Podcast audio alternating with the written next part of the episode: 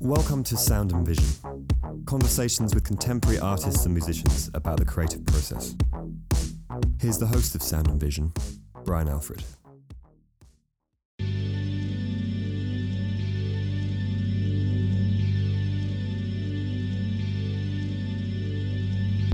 Nathan Carter lives and works on sculptures, drawings, photographs, jewelry, costumes, music, hats, capes, painted shades, dinners, and dancing in his Brooklyn, New York based studio. He recently created, wrote, directed, and composed music for his first short film called The Dramastics Are Loud.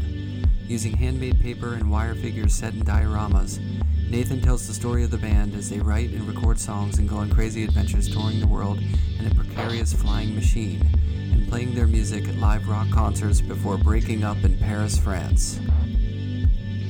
Immediately following the screenings of the film, a real life band of musicians known as Dramastics Revue has been performing the music from the film live.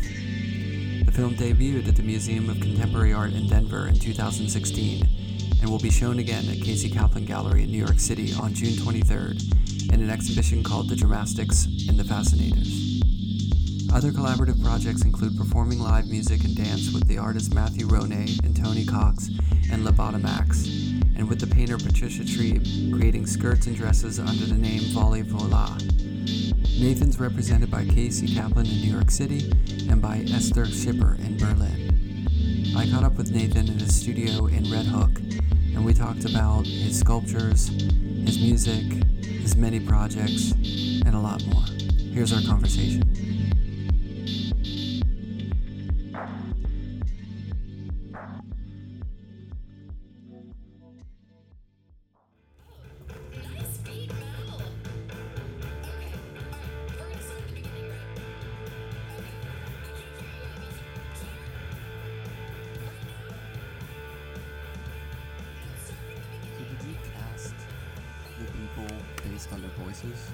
You just yeah. I, oh, need, I, I need needed, someone who I sounds needed, perfect for I that. want I want like the like the nerdy bookish one. I want the one who sounds like like a psychotic cheerleader. I want the one who sounds like you know she grew up in a metal scrapyard, and I want the one who sounds like Ally Sheedy from The Breakfast Club, Right.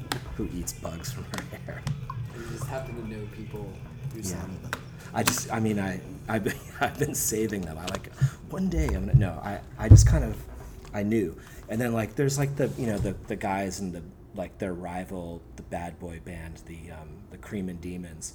And that was, um, uh, these two guys named Nick and Mung, who just, the, the more, like they would come over and we would read through the lines in the script kind of straight and then some drinks and like some weed and then they they would kind of slowly start to morph into like a couple of total assholes and then by the third kind of way through the script and some more you know like like provisions and all of a sudden it was it wasn't even the lines from the script they were reading it was like the just like the the stuff they were talking about when they thought they weren't being recorded Right. ended up being the gems that I used for, you know, f- like a band of four guys lighting their farts on fire, eating burritos in a van, you know, like just, yeah, perfect. yeah.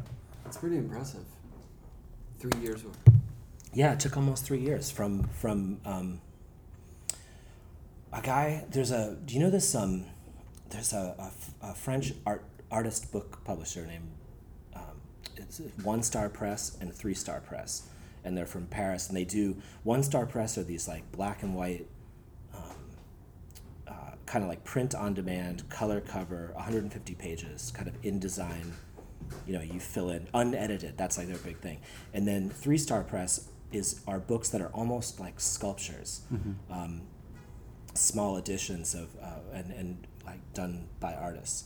Um, and anyway so it's these it's two people who run it um, christophe boutin and his his uh, his partner uh, melanie Scar- Scarciglia um, and Christoph and i were in moma one day and we were seeing we were in an Isa Genzken Yeah. exhibit and he said to me he we were like I just walked in and you know like museums are kind of quiet people are reverent, you know.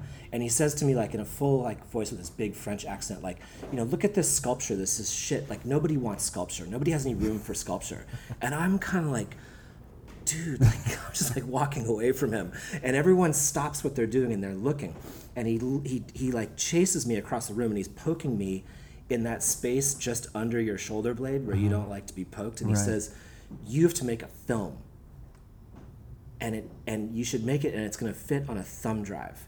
And you have to hire cinematographers and actors and camera booms and directors and catering trucks and you know all this and and like I was looking at him and I was like I was still trying to run away from him and I kind of turned around and I thought huh like a film like I'd I, I'd like to tell stories, and I and I kind of like I I remember swinging around and I was like, I know what I'm gonna do.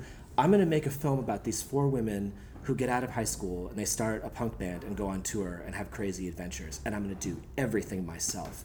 Yeah. And there was this pause, and he goes, "That's a terrible idea." and, then, and then he keeps trying to talk me into like hiring, you know, like continuity specialists Yeah. and like you know costume designers and all this. And I'm just like, no, I'm going to do everything myself. And that was the beginning of it. I wonder how he envisioned it.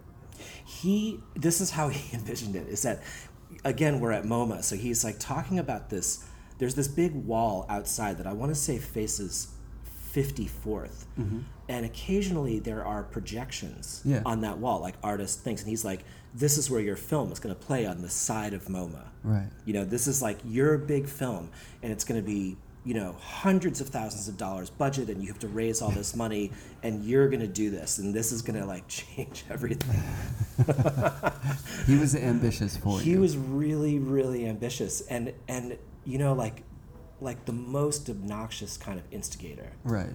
you know and really like yeah if you know him he's kind of he you know he wants to play art too. Yeah. he wants to be like in there like pushing artists like you should do this. But it was nice because it started it started something. And the the the other thing that he we were he and I were talking about like how do you write start writing a story? And and um, right around that time I I was about to go to Barcelona to work on a like a monoprint at a printmaking studio and I didn't totally know what I was going to do, but I remember being in Barcelona and just walking around for days and days, kind of like almost like avoiding doing the print and just listening to music and thinking of all of these stories that people have from like when they're in a band, you know? Yeah. And, um, and I thought like if I'm gonna make this story about this band called the Dramastics and make this film about them, I'm gonna I'm gonna need all these like kind of, you know, an- anecdotes and Yeah. vignettes and little things. And I would just like be walking and I would stop and write something down like, you know, remember the time that like somebody got in an argument about tuning, Mm-hmm. you know, so that became a whole scene. It was actually like nearly 10 minute long scene about an argument about with two people about tuning that I had to edit down to about five seconds. Alternative tuning. Yeah. So that that um that kind of beginning of well, it's not. I feel like your work has always seemed like the backdrop to a narrative that maybe wasn't played out, Yeah. but the titles The allude to the hypothetical narrative that could be happening. So. Mm-hmm. Was that something that was in the back of your mind from the get go that one day you might zoom in or get a little more kind of literal about those narratives? Or did he just happen to push the button that gave you that license to be like, No, you know no, what, I'm going to start that? This was like percolating, Yeah. brewing over like probably a few years Yeah. before that. Um, no, there was always this thing. of- You're right. Like I would make these pieces that would, you know, they were kind of.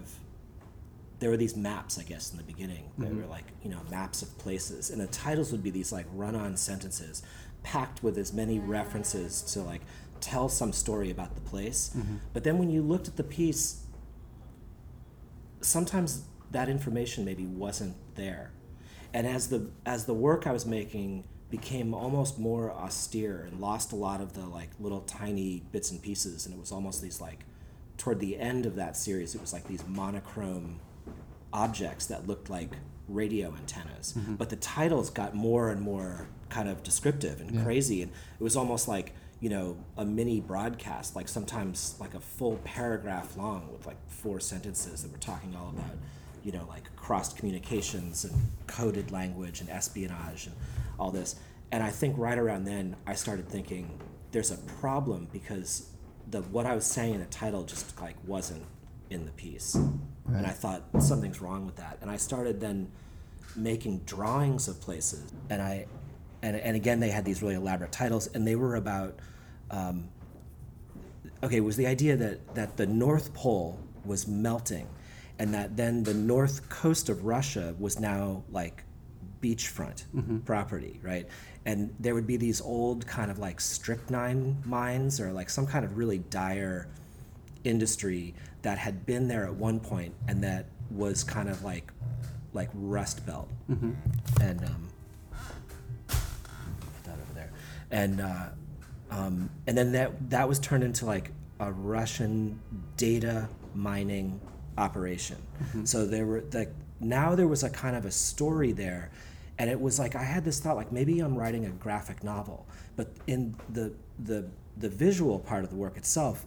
There were no people in it. It was just like a picture of a place, and I thought this is getting more frustrating. Like I need something. And one day I was drawing this little section of the drawing, and it was like you know, um, it's like a kind of a Blade Runner kind of place, if you could imagine. And, and um, there was a part where there would be like the place where people would go after work and get into like, you know, nightlife kind of thing of like bars and like, you know, musical notes and champagne bottles and like strippers and this. And I made a little heart one day and I was like, what is this? Like, I've never put a heart in a piece before.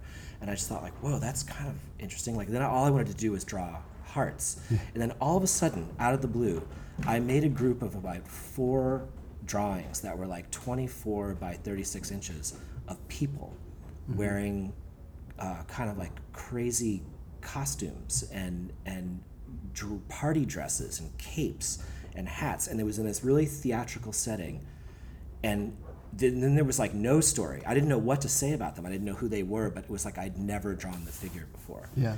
And I thought, I, I really want to animate this somehow and have this be a story. And who are these people? And I, and like I wasn't very good at drawing the figure, and I would like the hands and the feet were always missing, or they would just like trail off into points. And I thought that looked kind of like dandyish or something like that. And and um, and it was it was a little unclear who was like male or female, and like you know maybe everyone's wearing a dress and everyone's wearing a cape, and they were always having uh, weapons of some kind, like swords or rifles. Um, And were But- they separated from the landscape, or were they? no, they were part of. They it? looked like they were actors on a stage. Yeah. and uh, so yeah like i um and then i think at that point that was when i was really like i need a story. And i want to animate them. And right in that moment is when i had that interaction with uh, my friend christoph in, in, in, in the museum. And he was like you should make a film. And then there was this abrupt shift from like something that was maybe you know like i didn't know quite who those actors were but then i thought okay now i'm going to make this thing about a band. Yeah.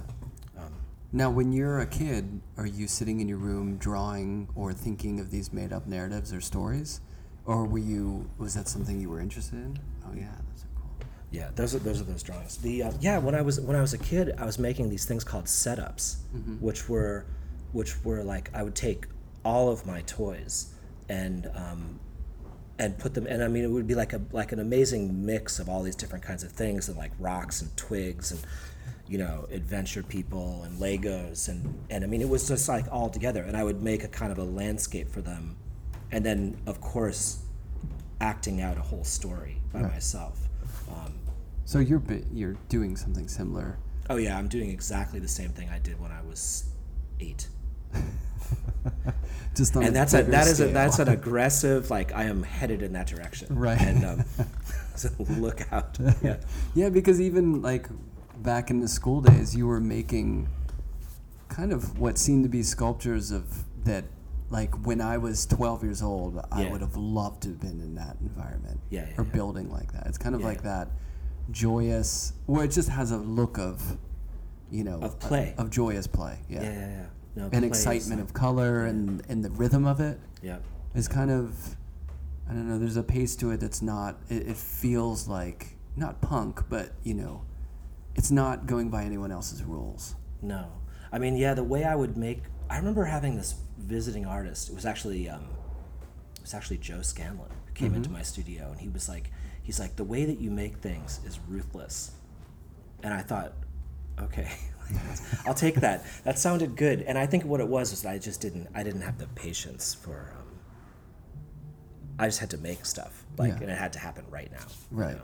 Um, Immediacy. yeah yeah immediacy and and the energy that goes along with that you know just the way that think that like children put children make connections between things when they play Right. without a lot of like they're not worried about like is is this part of this kind of toy in this set and um, they just put it all together Yeah, that's the run with it. beauty. It's kind of like when they figure out. I talk about this Yeah. with kids a lot. With Yeah. when they make art, when they figure out how to sort of play with color and material. Yeah. But they're not self-conscious about it yet. no So it's a just gorgeous moment yeah, they It's just do stuff, and then innocence. it they, gets they- ruined. and they just decide things like that's a you know those are the like the like jet engines in the back of the turtle that make it fly and you know they just they label things and right they just assign meaning to stuff yeah. and it that is ruthless if you want to talk about ruthless Right. that is like yeah Yeah, my my son right now is in the phase of doing these battle drawings. yes That every time he does one, I think of your work. Like I think of your sculpture and like some of that I'm, early work. I'm trying to make work like your son then you know But they play out like the the drawing is a narrative. Yeah. It's like this group starts shooting, this At one builds group. a wall, yeah and and they're all color coded. Mm-hmm. There's like this logic to it, yeah but it's all made up and I don't know. It's just Yeah, yeah. and at the end of it, it's like you can't make out anything because all the the battle part of it, the action, yeah it's almost like Pollock, it looks like action right it has an all over Yeah. quality to it right? you know But it's an amazing kind of well, it's you know it's performative a Yeah, and yeah. b it's just a, a collection of recorded marks of of activities. Yeah. You know what I mean? it makes you kind of wish you could also record what they were saying you know because they're like Right. when they're drawing and they're talking Mm-hmm.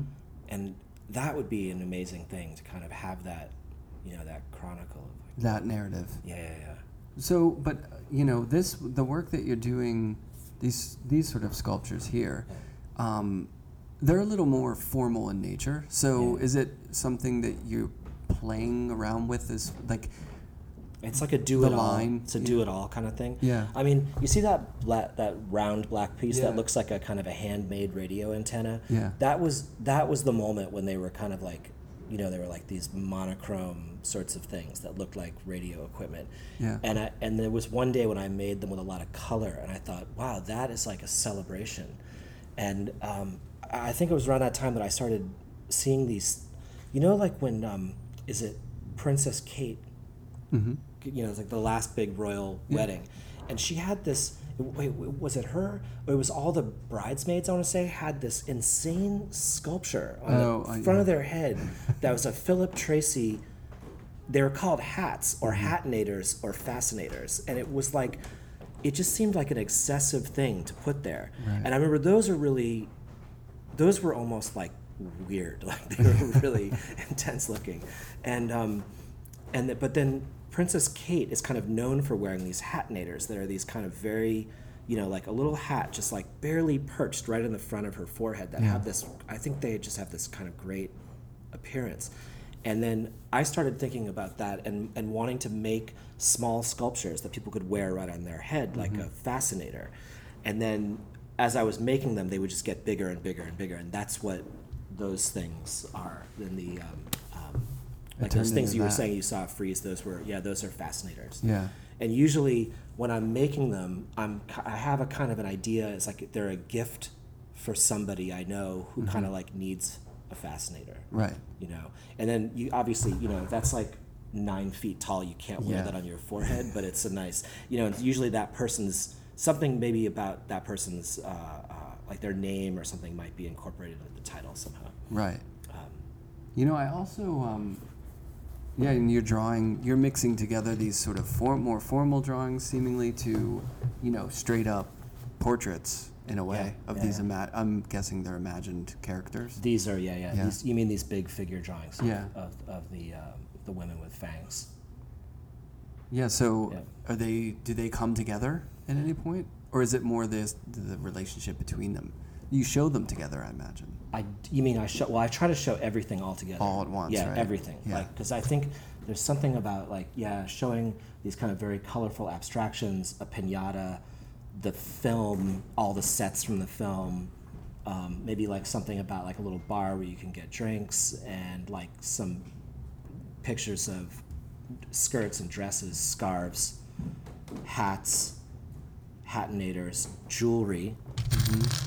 Um, what else? Shoes.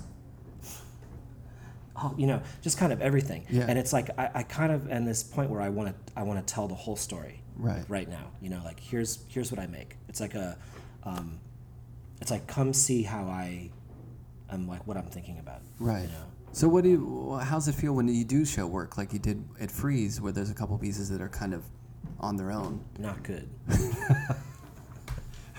it's Not like the ideal. Yeah, because I just want to be like, wait, and there's this other thing and this other thing. You know? Yeah. It would be like making, you know, like having a big, like imagine having a huge dinner party, and then you have this whole giant menu planned, and you're, it's like you know really ambitious and you really care about it, and then for some reason all you have are like the ice cubes that you were gonna have for the drink, and you're kind of like.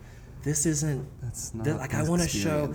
Yeah, like it's you know imagine a, imagine a, a figure skater only being able to do a little portion of their performance, and they're like, wait, but I can do all these other moves, but all you saw is this one spinning thing. Yeah. And um, no, I just I right now I kind of want to show it all, which is, Right. you know, there are some people who believe that when you go look at a piece of art, that you're supposed to be in a certain kind of place where it's upstairs.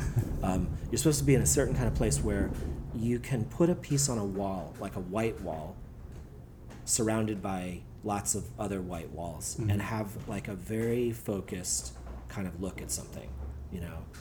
In the way, I guess, when you listen to a piece of music, if you want to really concentrate on it, maybe you don't hear like subway cars and Right. honking and whatever like that that you can just listen to something or when you're reading the same kind of thing you know that you can really focus on it and i um i i like it all you know Yeah. i like the honking horns and and and the smells of like the you know like when you when you go to a rock concert the smell of the like the like cigarettes and pot and sweat and you know Mm-hmm. Beer the, on the like yeah beer on the floor and like the electrical amps sizzling and all that that just those smells and the sounds and the and the kind of you know the feeling of people like bouncing off each other like all that's like a whole thing it's a it's a big abstraction Yeah, know? it's hard when when to distill that out. And I would imagine certain people like that's if people know your work and they know what you do, it's kind of they they, they can see that. Like when I go see a piece of yours by itself, Yeah. I know the context. Yeah. I'm sure there's a lot of people who see that work who may not have seen the shows and think, oh, this is just, you know, that's another Yeah. frustrating thing too. Like, like I I love showing animation with painting Yeah. and collage and right, right. because I feel like it all kind of informs each other, you know. but- Sure, yeah. But, when it gets isolated, it's it's kind of you know. yeah yeah it's But- like a, a there's a dissatis- dissatisfaction Yeah. like as um, yeah what's her name i'll think of that quote in a minute but um, agnes DeMille, agnes DeMille said there's like artists have a queer dissatisfaction and like not not being able to always make the work that they want to make or present it the way they want to make Right. it or Well, I guess there's certain group shows though that are interested, like it feeds the work, or you know, there's a really Yeah. good communication, like kind of like being on a mix. yeah, yeah CD. yeah yeah a mixed cd or you know wait, anything. I guess those don't exist anymore. no they they, just, they there's still, no more mixtapes. i know it's sad yeah. Or I guess a mixed Spotify playlist. yeah you could have that But you know, hearing other bands in relation to your bands can sometimes yeah yeah yeah really. yeah, yeah. Um, I don't know. I still try to make Yeah. those mixes. Um, no, but ex- I mean, the mix is exactly it. I mean, this is like a, um, it tells a story. Mm-hmm. You know, when you hear, or it's like a body of work. Like you see all of these things, and I think that all of these things together tell a story. Yeah. And it does, I guess, in a broader sense to our work in general. Yeah, yeah. Like the story of this in relation to people in art history that you Yeah. were influenced by or that, that the work, like the Saunier booth that was next to you, or one down or two down from music. Yeah. I was linking together your pieces and the And Sonia pieces. yeah, yeah, yeah. And that was a really amazing, Yeah, like you know, group of work. So it's, I guess that happens in people's minds regardless, and you you're they just, make connections. Yeah, you know? you're just trying to kind of show them what your interests are and what you're yeah, up yeah, to. Yeah, yeah. So when did you? So you started playing music when you were really young. I was, um, I was well, not that young. I was in eighth grade. It's And young I- enough. And I, I remember going to a, um, a store. I was this is in I grew up in Cambridge in Massachusetts, and I was going to like a, I think it was like, Daddy's Junky Music Store Mm-hmm. in Boston, and walking in the door and saying, like I want a, a bass guitar, like Nikki Sixx from Motley Crue plays a bass, and they and they sold me a bass, A bass like a yeah. I remember it was like a like probably like a ninety nine dollar red bass that looked like a Fender P bass. It was kind of you know like Right. an imitation. And I had that for years and years, and I would I remember taking lessons and bringing in Motley Crue songs to the lessons and being like, I don't want to read music. I just want to know this song Right. called you know yeah like shout at the devil like Yeah. show me how to play this song and they would just show me and um, and that's kind of how I learned. Yeah. So it was like kind of like rock and roll learning. Yeah, exactly. So you were always kind of into rock and roll, or punk, loved or it. Yeah, I mean, you know, it's funny. Not so much. Um, yeah, I think. I mean, my earliest musical memories are a lot of John Lee Hooker played in the house. I remember going, being in Berkeley, California. My parents took me to see John Lee Hooker, and my at after his set, my dad put me on stage, and then John Lee Hooker was like, "Here, sit on my lap." And I remember sitting on his lap, and I remember so well that he smelled like beer, and I just thought, "This yeah, is because that's a real strong oh, smell. Oh yeah, yeah, yeah. How old were you? Oh, you know, like four years old. Oh, man. You know, and I'll just never forget that, like being in that a small theater in Berkeley and seeing him play, and just the the noise of it. You Yeah. know, and at that time, that would have been 1974, and so the, his act at that time would have been a pretty big group. I mean, Right. a big group on stage, Yeah. really loud, and um, and the Bay Area. You know, you can just imagine the Yeah. whole the whole setting. And then I remember, um, you know, like discovering Kiss and going to a public library and checking out the album called Love Gun and taking it home. it. Yeah, just like you know, like here I like to check this out. And I was I remember taking it home and listening for when Gene Simmons breathed fire on Oh, the yeah. record, and of course it's not there. I'm like, wait, was that it? Was that it? Yeah. And being frustrated by that, um, just you know, like because they're so visual, and, and when you listen to the record, you know, luckily it was an LP, so you could look at the back and Yeah. see them in a room with like all of these them in costume and they were in some kind of like crazy backstage area with all these women with not very much clothing on and i thought that whole scene was so intriguing Yeah. you know It's funny how that builds your image too, oh, because Oh, yeah. they didn't really have videos. no they didn't And well they you- did but you couldn't see them you know like maybe if you were lucky enough to catch the you know like the the kiss christmas concert special Yeah. and you happened to be watching you could see what they looked like Right. when they walked but you know It wa- wasn't all in your face. You know, No. you couldn't see it that easily. It I was- remember there was a Van Halen record that had David Lee Roth split jumped. oh yeah yeah yeah And that, I just thought that's what he did the entire time. Yeah, you just thought that that's how he just helicoptered around, and that's Just he floated. never put his legs together. oh, But you know those those Yeah. images, like Yeah, yeah. the the Michael Jackson Thriller, when you open up with the tiger. Yeah, That was a there he is. huge image in my life. Sure, sure. Like that's you know, and if you think about like what the outtakes of that photo Yeah. shoot must have looked like, with him being like, "Here, Tiger, come Right. here," and uh, no, you know, you know this film, the the uh, Dogtown and Z Boys, the Yeah. skateboarding Yeah, one, where where like Henry Rollins is talking about living on the East Coast Mm-hmm. and looking at Skateboarder magazine and seeing these photographs and uh, and that they didn't see the move; they only saw still images of skateboarders, and Yeah. they're just inhaling these photographs like we want to do this like i want i want that i want that look and i want to be able to do that but they couldn't actually see the guy skateboarding in a pool it was just like a black and white photograph of you know jay adams pulling a grind or something Yeah. and um, Or Eddie Ogato Yeah. O'Gara I mean, those are these are frustrating things, but I mean, I think there's like there's a lot of imagination that goes on in that moment. There's a Yeah. lot of creating your own idea of what happened or Well, that's there's a beauty to that, especially nowadays. It's so easy to see everything. yes You know what I mean? So Yeah. the mystique or not knowing, or and that can even be built into it. So Mhm. it's like with your work, going to see it, you're not even Yeah. those narrative kind of um, you know scenes of where something plays out. Mhm. It, you're left to wonder, and it's the titles. You know, yeah. It, it kind of asks. it helps a little bit Yeah, it does. Um, what about film? Were you into like one movie that I think of when I saw that was um, Weekend? You know, Godard, yeah and like the idea of like the cutouts and the band Things and the fours, like yeah, yeah. just the the general chaos. You know, it's funny you mentioned that the the, the weekend, the um, Monsieur Monsieur Hulot's holiday would have Wait. been, you know, like like Jacques Tati, like Yes. that's I like that kind of chaos for in my film. I mean, you know, I was telling someone the other day about um, like when I was in art school, there were these films that the Wong Kar Wai series, like Yeah. Fallen Angels, Chungking Express, and all them Those were huge. those were huge and they were like they they had the same pacing as a music video Yeah. and they were just so cool looking with this like who's the cinematographer conan doyle or something like this and um, yeah i remember like my friend jedediah caesar was he was the first one who was like you got to see this film. And i remember going on a bus down to new york city to chinatown to go into like some little basement video shop where you could buy those vhs tapes for five dollars a piece. And we would like get them and then you know like eat some dumplings and get back on the bus and go back to boston and have like a screening with all of our friends and watching this.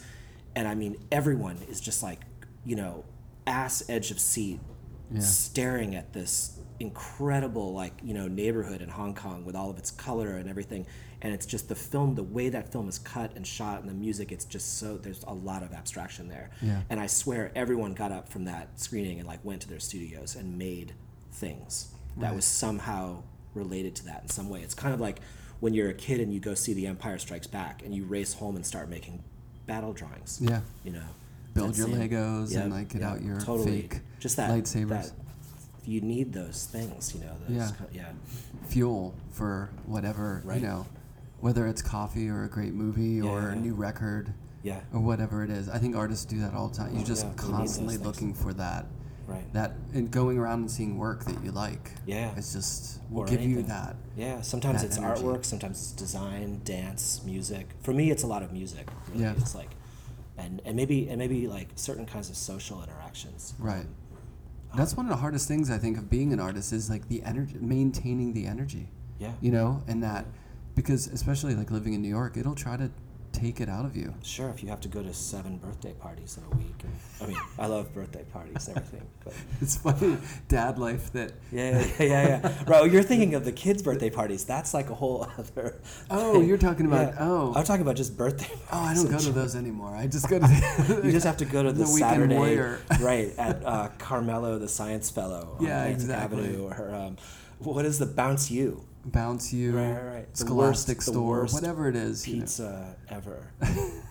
Those are the real. Those are the Buzz real kills. buzzkills. Yeah, yeah.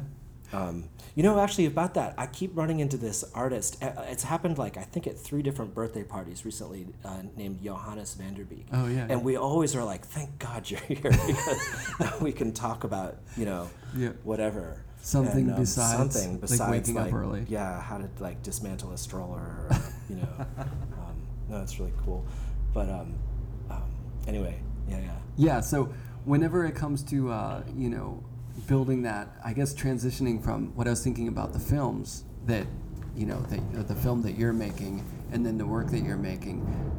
The one question I have about when you're doing like say that film Mm-hmm. is formally like things that you're doing, movement, Yeah. like drawing elements in that Yeah. because there were I saw some things in there that you know then take me they make me see this in a different way. Yeah. Does it fuel? Does that sort of fuel the the formal ways that you're making things too? I think I think what you, I think um, okay when I made this I had this kind of sense like I'm just going to make this thing and, I, and it, I knew that it was going to look completely different than anything I'd ever made before Yeah. but then it's always through my filter so there's always decisions about color Mm-hmm. and yeah just like you know the maybe the the placement of of different sizes of objects or something. Like if you look at an airport, an airport has, you know, terminals, airplanes, people, the follow me car, the catering truck, the um, you know the little baggage things. Like you know if you look at those great Fischli and Weiss video or uh, um,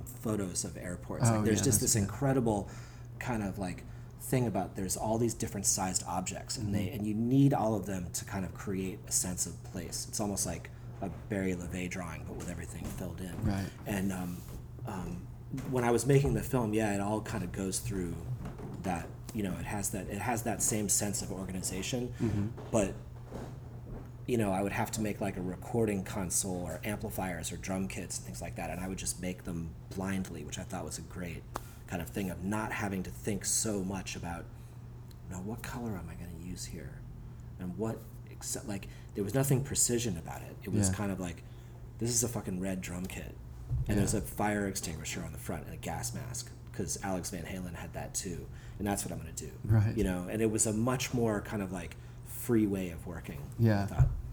I feel like I, I'm almost jealous of that kind of approach too, because when I work, I ha- everything has to be so structured, and I don't know, even even the improvisation that I do do in my work, Yeah, which yeah. is limited and kind of contextualized, it's it's it's ordered in a way too.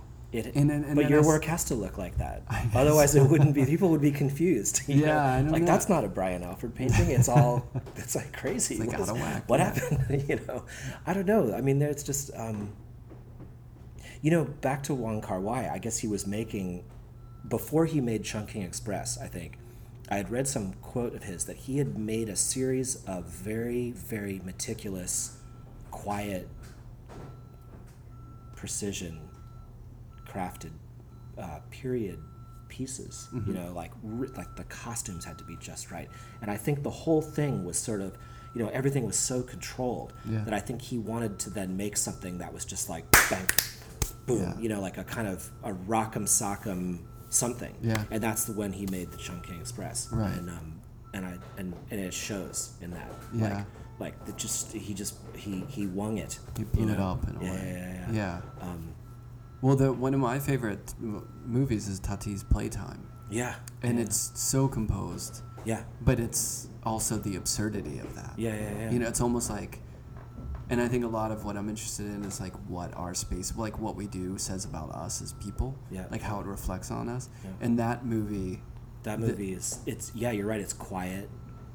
It There's a beauty to it. Oh, absolutely. the color is amazing. It's Yeah. all these grays with like little pops of like an elevator light becomes like an important a thing. big thing. you Yeah, know? yeah. I mean, that's that. It's that thing you have to kind of cre- that that movie needed that kind of space or tone to it. It had to have this totally, almost like a silent film, just so you could hear, you know, like a, you know, like a spring on a door, or like Mm-hmm. in Playtime. There's that amazing scene where the, there's someone who walks by with a suitcase, Yeah. and it's so quiet that you can hear the baggage tag going like, Right. you know, like it's just going Yeah, yeah. and that's all you hear and it's just like you're sitting there going that's amazing you Mm-hmm. Yeah. know, i'll have that that's It's like drawing with film yeah, yeah, yeah. and sound. yeah, yeah.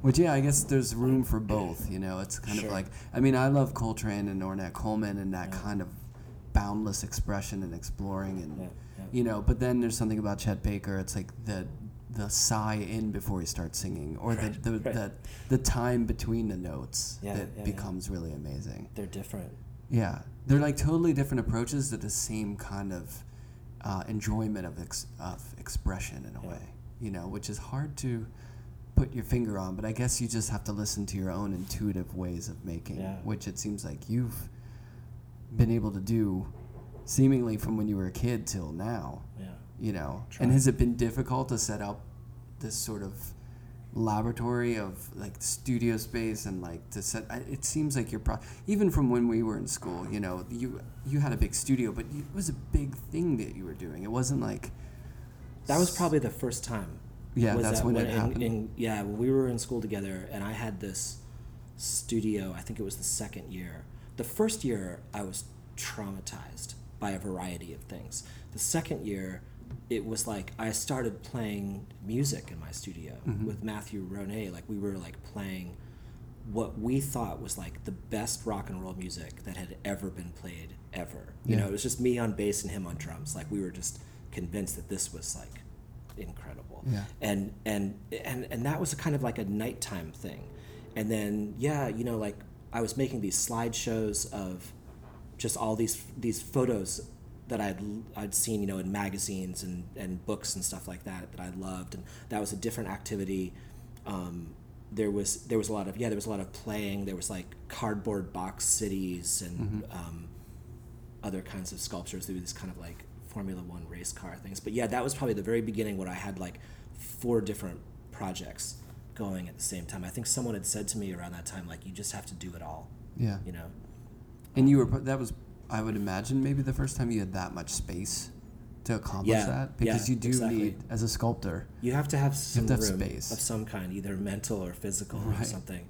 I think yeah, it was Martin Kersels who Yeah. said that. You know, when he was like, I remember asking him like, does you know, like, yeah, it was. He was. I know what it was. He was falling down those amazing Mm-hmm. Yeah, yeah, those photographs. photographs. And and he said to me because I think I showed him. Um, some sculptures that were very kind of formal or something. And then I was also showing him these pages from Richard Scarry children's books Yeah, yeah. and saying like, I want to do this too. And he was like, well, what's stopping you?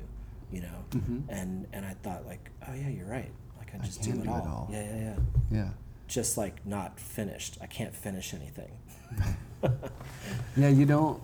It, another glaring difference is that I like to do one thing. Yeah, yeah. Well, it's not like I'll do animation and painting at the same time, but as far as a painting is concerned, like I have to do one and finish it. Because it wouldn't look like a Brian Alfred painting unless it was had that. No, you I feel like has to have that. I feel like I'll start using the colors from this one and that one if I do them at the same time. Like I want Yeah. each one to be its own thing. its own world. It's a real pain in the ass because then, well, it's okay because I can't have a.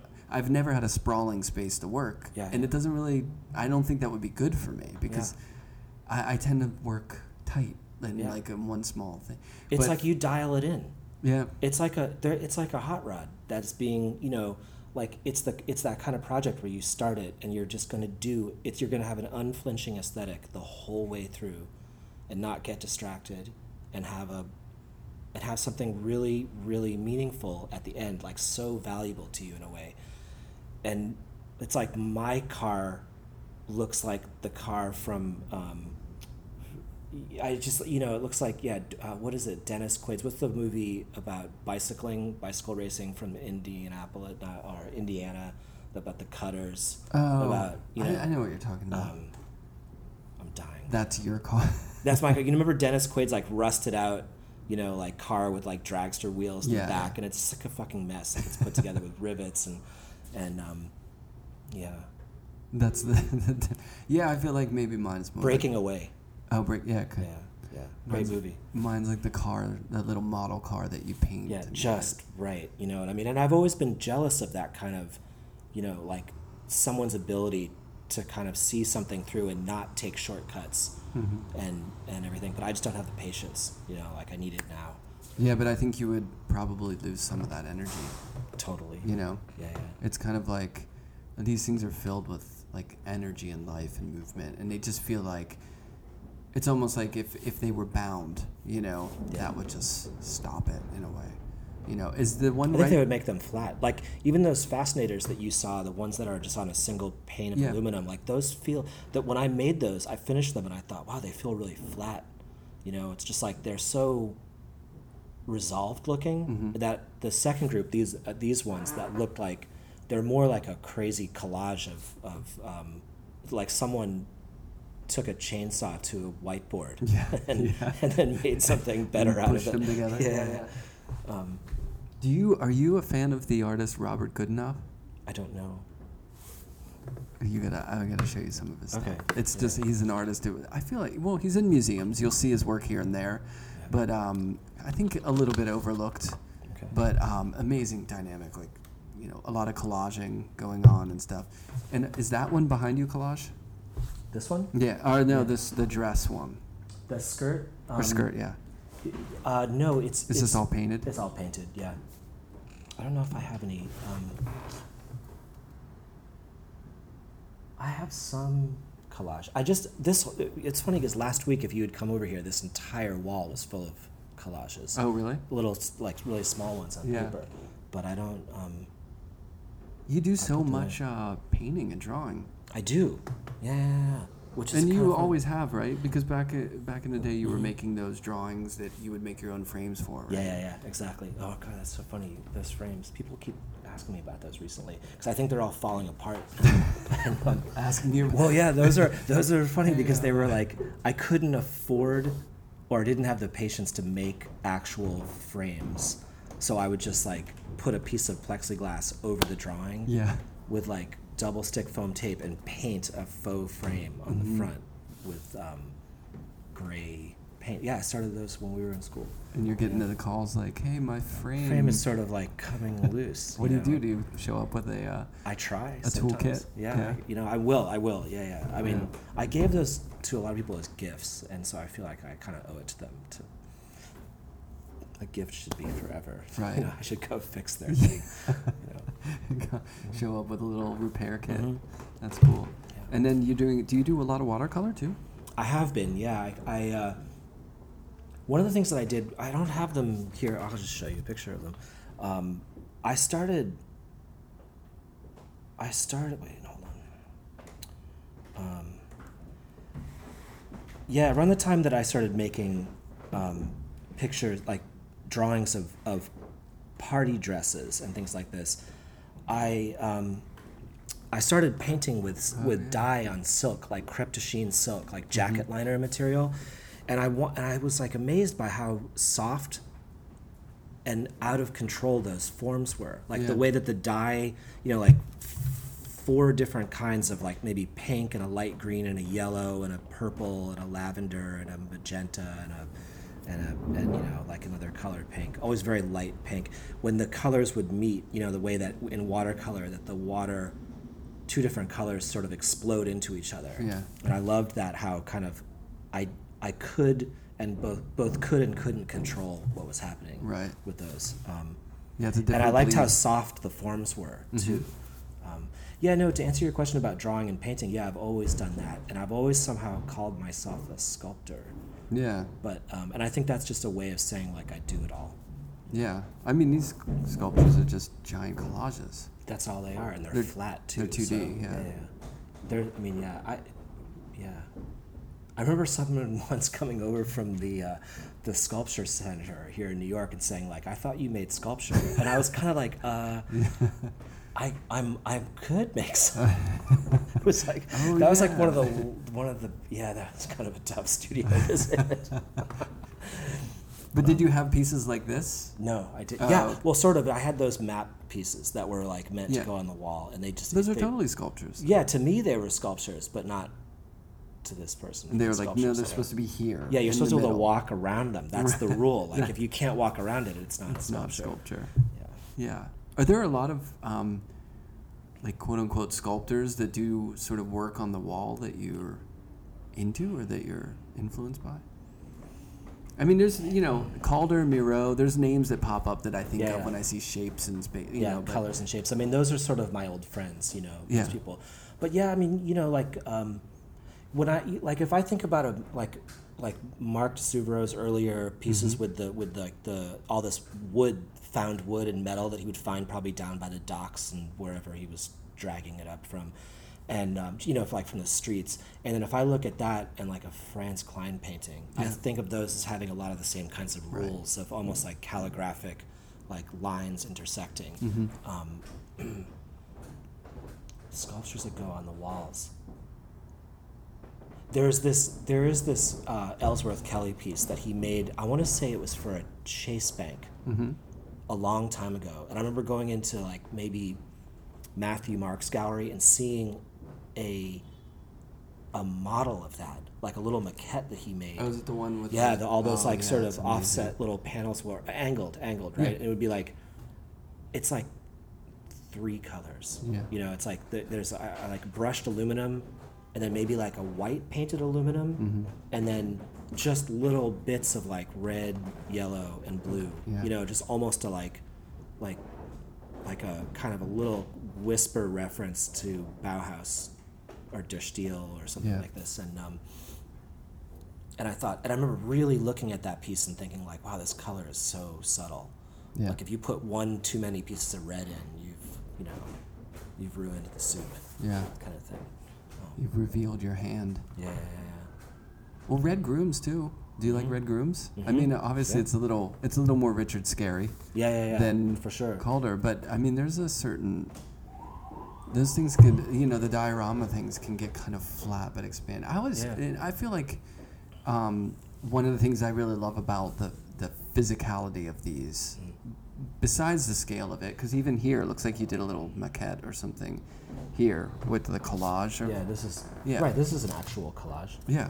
So There the one one thing I love about these is they look quote unquote flat, but they're actually really deep because they're right on top of each other. You know, it's it's kind of like a critique I hear about my work a lot is that it's super flat, or people think it's really flat until you see it in person. There's all these little layers that are built up. Well, you see them because you're you're you're making those, like you're sculpting those layers. You know, you're adding a little color. I actually, it's funny because I saw an Instagram of yours the other day, which I think is a detail of I don't know what, like maybe some windows or something. Oh, yeah, yeah. And you really see all these like little shapes and how they you have to have that in order to get to that. Um, it sounds like a jet.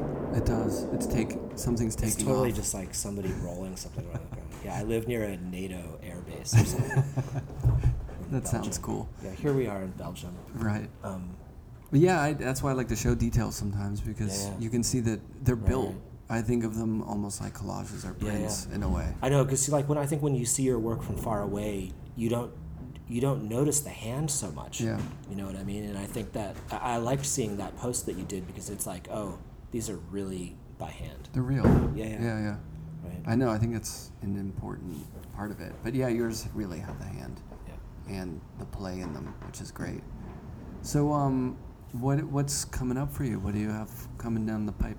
So yeah, so like I said, it took me about three years to make this film and all the stage sets and develop the characters and then you know filming it, and during the, I would say last six months when I was actually like really trying to learn how to use a camera, like I to this day I don't. If you had said to me like what's ISO or f-stop, I Yeah. still couldn't tell you.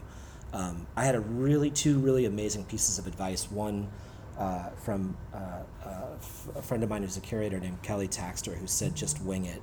Yeah. And then my friend Katie Murray, a photographer, said, "Don't forget that the camera is your bitch." And and I thought, great, you know, I can just I can just wing it and just kind of push this camera around, like, and not worry about you know things and and um and about yeah. So so uh, right around this time, and I also realized I didn't know how to use an editing program, and like my GarageBand skills weren't very good with the music, and I was just like the whole thing was really overwhelming. Just to add to that, this like a, a museum in Denver, Colorado, called the Museum of Contemporary Art, uh, um, kind of run by a gentleman named Adam Lerner, who's the, the the director and chief animator at the MCA. He was like, let's do a show but not just show the film like let's show absolutely everything that you've made for three years. And not only that we're going to show the dinner parties that you have. We're going to have the dinner parties. We're going to have a dance party. And would you do the music for the film? So it was kind of like this enormous you know it was just like a, a like the term exposure you know like i was exposed as in like pants down Right. you know just like Everything. everything. And it was that was a kind of a really heavy thing. The, the nice part about it it wasn't it wasn't where i lived you know to be able Yeah. do that. And so um, probably around that time when i was kind of get, getting that show together uh, casey kaplan was the gallery where i show here in new york since 2000 he asked me to make a show and then we started talking about how to do what i did in denver but in a way that would be make more sense in his gallery. Yeah. and and and talking about almost like two different groups of people like the kind of people that would go into his gallery and maybe like me having a desire to make something for my artist friends Right. and sort of trying to figure out this balance of how to do that and so um, i'm going to show this film and all the dioramas and then everything that i've made since i made the film in his gallery and it opens on june uh, 23rd Nice. um, and we're gonna yeah I'll, I'll screen the film there. I think it's the second time it's ever played in New York City, um, and and we're gonna have uh, um, um, at the end a closing party. Probably like late July. I'm gonna guess the last week of July, and there'll be uh, we're gonna perform the music from from the film in the gallery, and just some there's something about bringing punk rock into that particular space Yeah. is something I'm dying to do, and I'm terrified to do it, and it's like it's just wrong, Yeah. just the way punk rock should be, right. you know. Um, but I'm gonna do it. Yeah. So yeah, It's gonna be great. I almost was to do it at the opening, and I there was I had so much anxiety about. I mean, that music is loud. Yeah. It's really, really loud, and I was like, I'm to scare away a lot of people who were not expecting this to happen, and I don't know if I want to do that. So Right. I'm going to do that at the closing. Closing, yeah, just a little more friendly, Yeah, yeah. a little bit more friendly. You know, Yeah, um, I think when less uh, formal. When uh, Richard Phillips had Black Dice play at his opening, it was like much later. Like Right, right, right, it drove out Mhm. a few people. I'm sure. Which is pretty great. Yeah, that's you know sometimes you have to do it. Yeah. But I want you know I, I don't want anyone to be I don't want to scare anybody. Right. To that on that day you know. Just try scare 'em not on the way out. Yeah, to scare them. Right. The film itself is scary enough. There's a lot of they curse a lot. They These do, women. yeah, that's not four-year-old friendly. It- no, but you know what?